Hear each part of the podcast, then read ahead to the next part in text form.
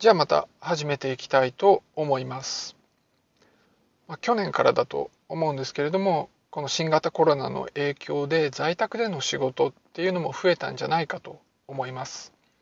まあできない仕事っていうのもあるんですけれどもパソコンさえあればできるっていう仕事も多くて、まあ、インターネットそれからメールで最近はそのビデオ会議っていうのもあって、まあ、家でできる仕事の幅っていうのもま広がってきたわけです。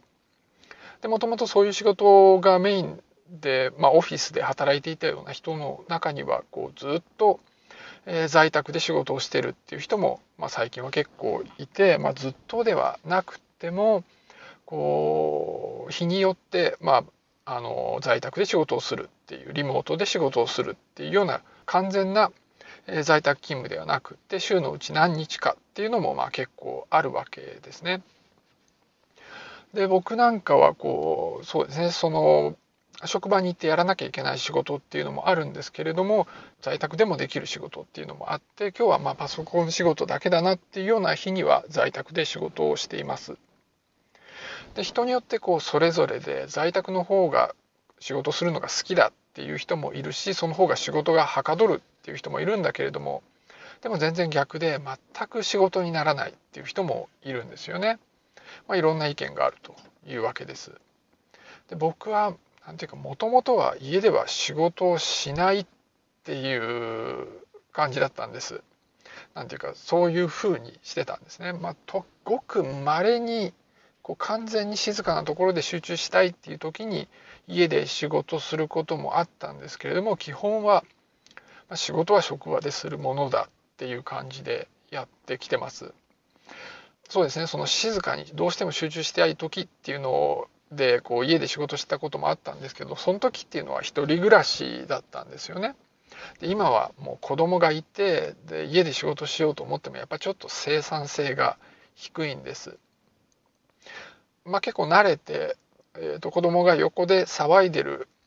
ところでもまあ仕事ができるようになったんですけれども、えーとまあ、仕事もいろいろあってそんなにこう常にえ高い集中力がいらないような仕事っていうのもまあ結構たくさんあってそういう仕事は家でできるっていうまあ感じです。で今議論になってるのはこの、えー、部分的あるいは完全な在宅勤務っていうのが今後も継続するのかというところですね。その日本ではあんまりならないんじゃないかなとなんとなく思っています。こう古い体質のところではやっぱりこうもともとの古い考えがあって、まあ、給料払ってるんだからここまで来て当たり前っていうような考えがあったりするしこのリモートでの仕事が、まあ、割と一般的になって特に良かったなと感じるのは会議なんかがオンラインになったんですよね。これってすごく便利でわざわざその会議室まで行ってでやらなくてもいいんですごく好きなんです。でも日本の特に古い体質のところではあまりこういうリモートの仕事っていうのは定着しないんじゃないかなとなんとなく感じています。じゃあそもそも在宅の仕事リモートの仕事の生産性ってどんなもんなんだろうって思うわけです。フリーコノミクスラジオのポッドキャストで2018年のエピソードでそんな話がありました。これって2018年だからこの新型コロナのパンデミックの前の話なんですね。でもそれでもちゃんとそういうのを研究してる人がいてそこでは、えーと、ニコラス・ブルームっていう、えー、学者の話をしていました。で在宅ワークがこう生産性が高いかどうかを調べようと思ってもちゃんと,、えー、っと実験をしないとなかなか分かんないんですね。っていうのは大体こう在宅ワーク希望してる人にこう在宅での仕事を許可することが多いんでもともとそれがしたい人とオフィスに残ってる人の比較をしてもちゃんとした比較にならないわけです。で今回のあのパンデミックの影響で在宅ワークがいっぺんに広がったわけなんですけれどもこうみんなが在宅になってしまうとそれもやっぱりちょっと比較が難しかったりするわけなんですね。でこのニコラス・ブルームっていう人は、えーと、ちゃんとこうランダマイズした実験を、えー、やることがうまくできて、まあ、その話をちょっとしてたんです。でこれは中国の旅行会社の話でした。あのエクスペディアみたいな、まあ、ネットを使ったような会社ででコールセンターもあるっていうようなそんなところです。で業績がすごくよくってこうオフィスも拡張するのも大変だっていうふうになって一部在宅にしたいなと思っててでその時にこう本当に、えー、在宅ワークってどれぐらい生産性があるか知りたかったんでこの、えーと、ブルームさんと協力して、まあ、それを調べるっていうのをやったわけです。でやったことはこうまず希望者を募ったんですね。で在宅で仕事をしてもいいっていう人を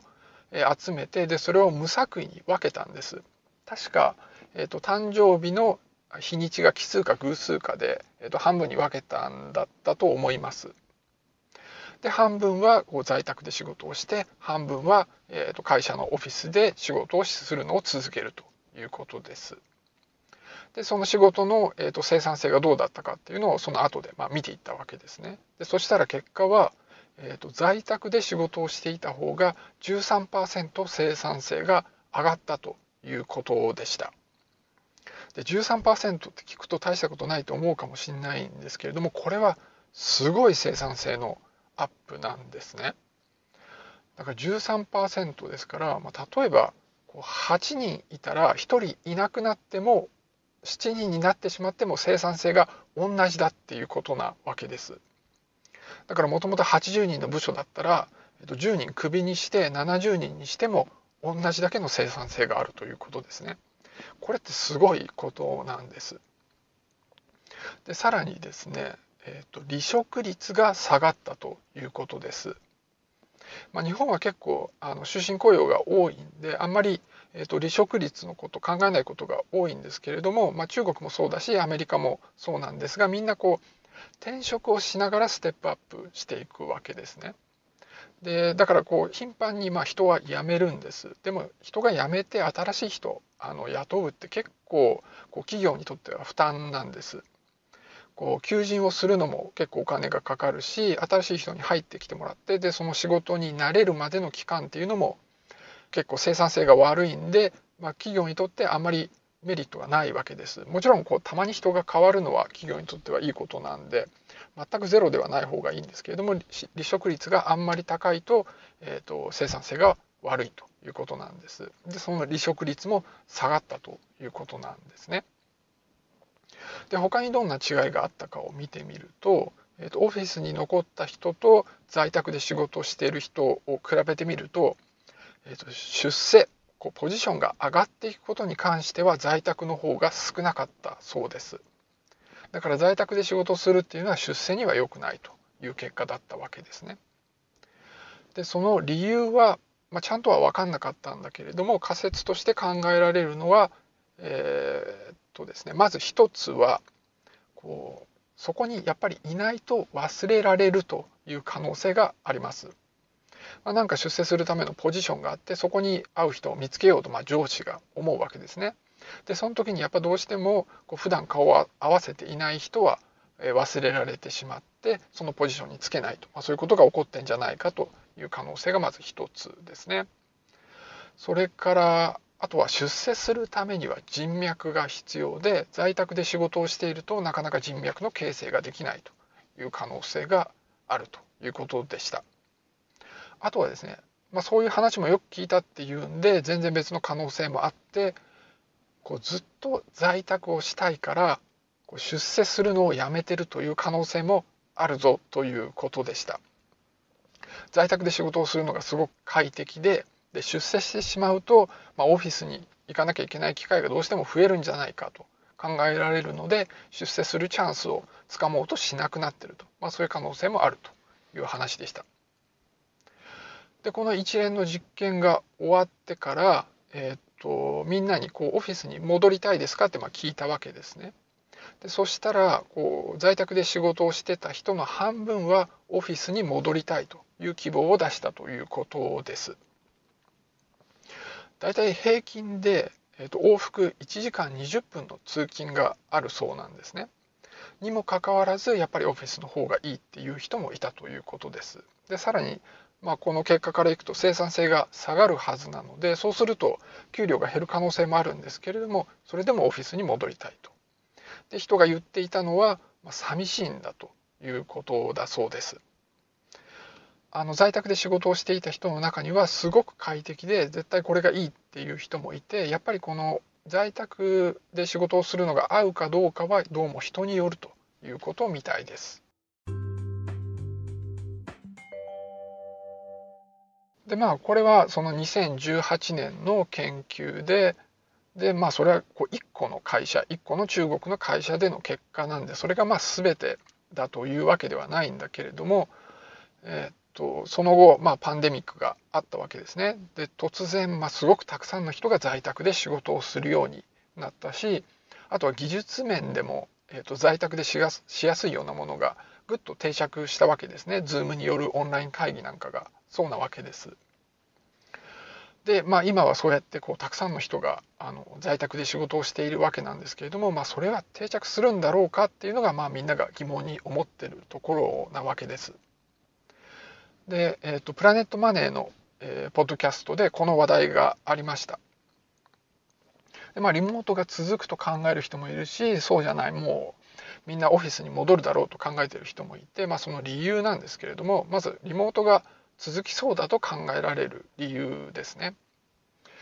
まあ、まずそもそもこうこう世界にある仕事の半分ぐらいはリモートで可能だと言われています。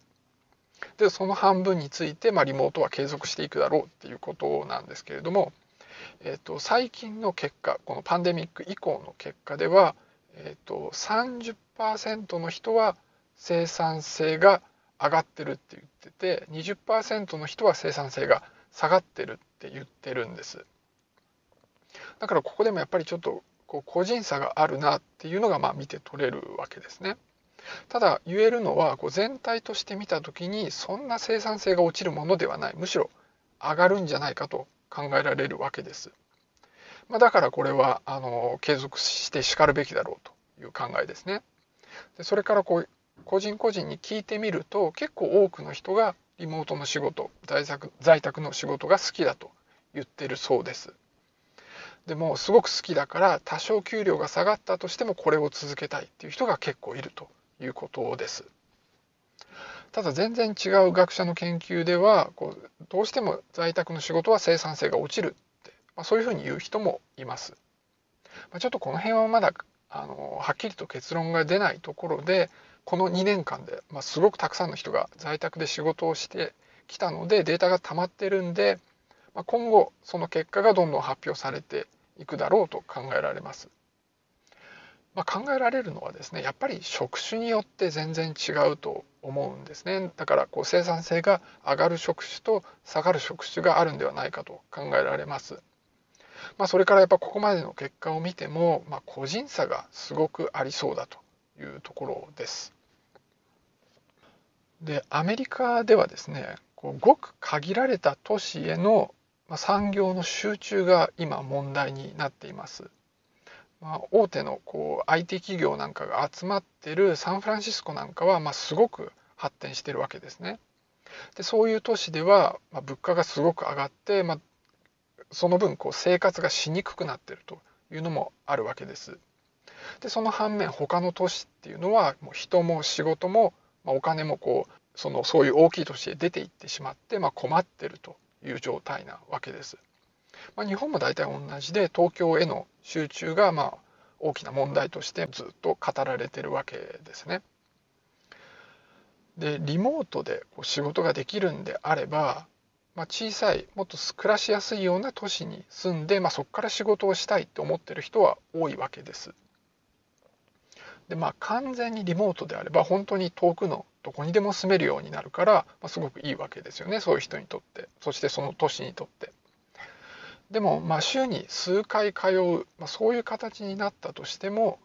その都市の中心からまあかなり離れた小さめの都市に住むことができるというので、まあ、そういう利点もあるんでこうリモートは推し進めていく価値があると、まあ、そういう考えがあります。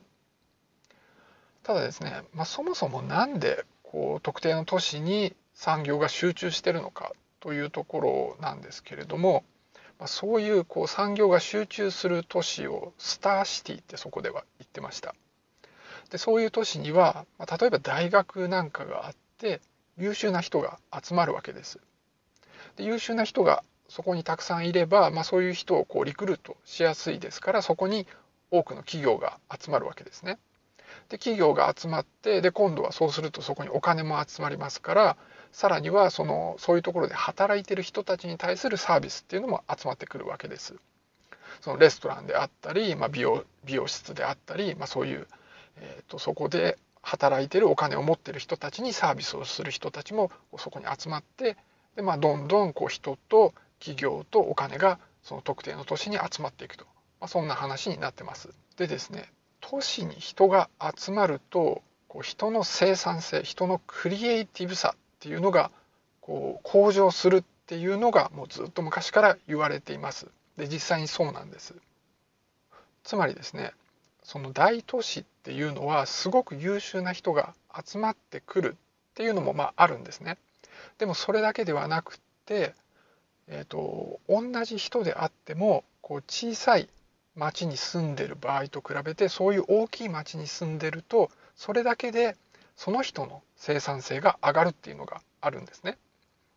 まあ、一つとしてはこう自分に合った仕事が見つけられるというのがあります。ちょっと自分にとっては簡単すぎるような仕事をしてる人でもこうたくさん周りに企業があれば自分に本当に合ってる仕事を自分の能力が最大限に活かせる仕事っていうのがまあ見つけやすいわけです。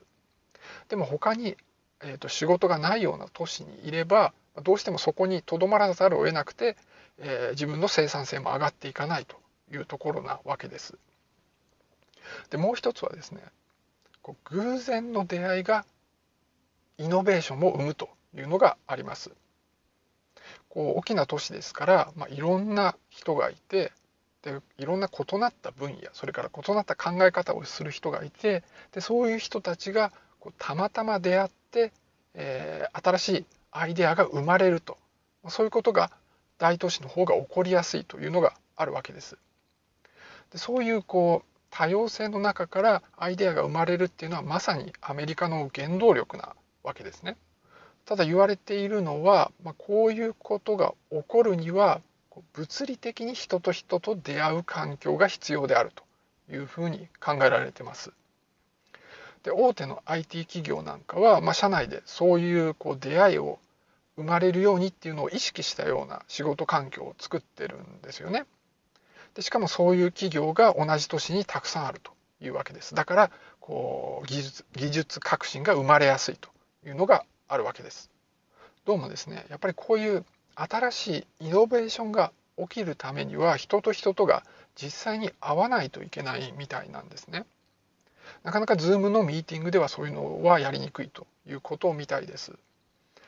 あの最近見たのはですねこう Zoom でつながる相手の人っていうのはもともと知ってる人がほとんどだということだそうです。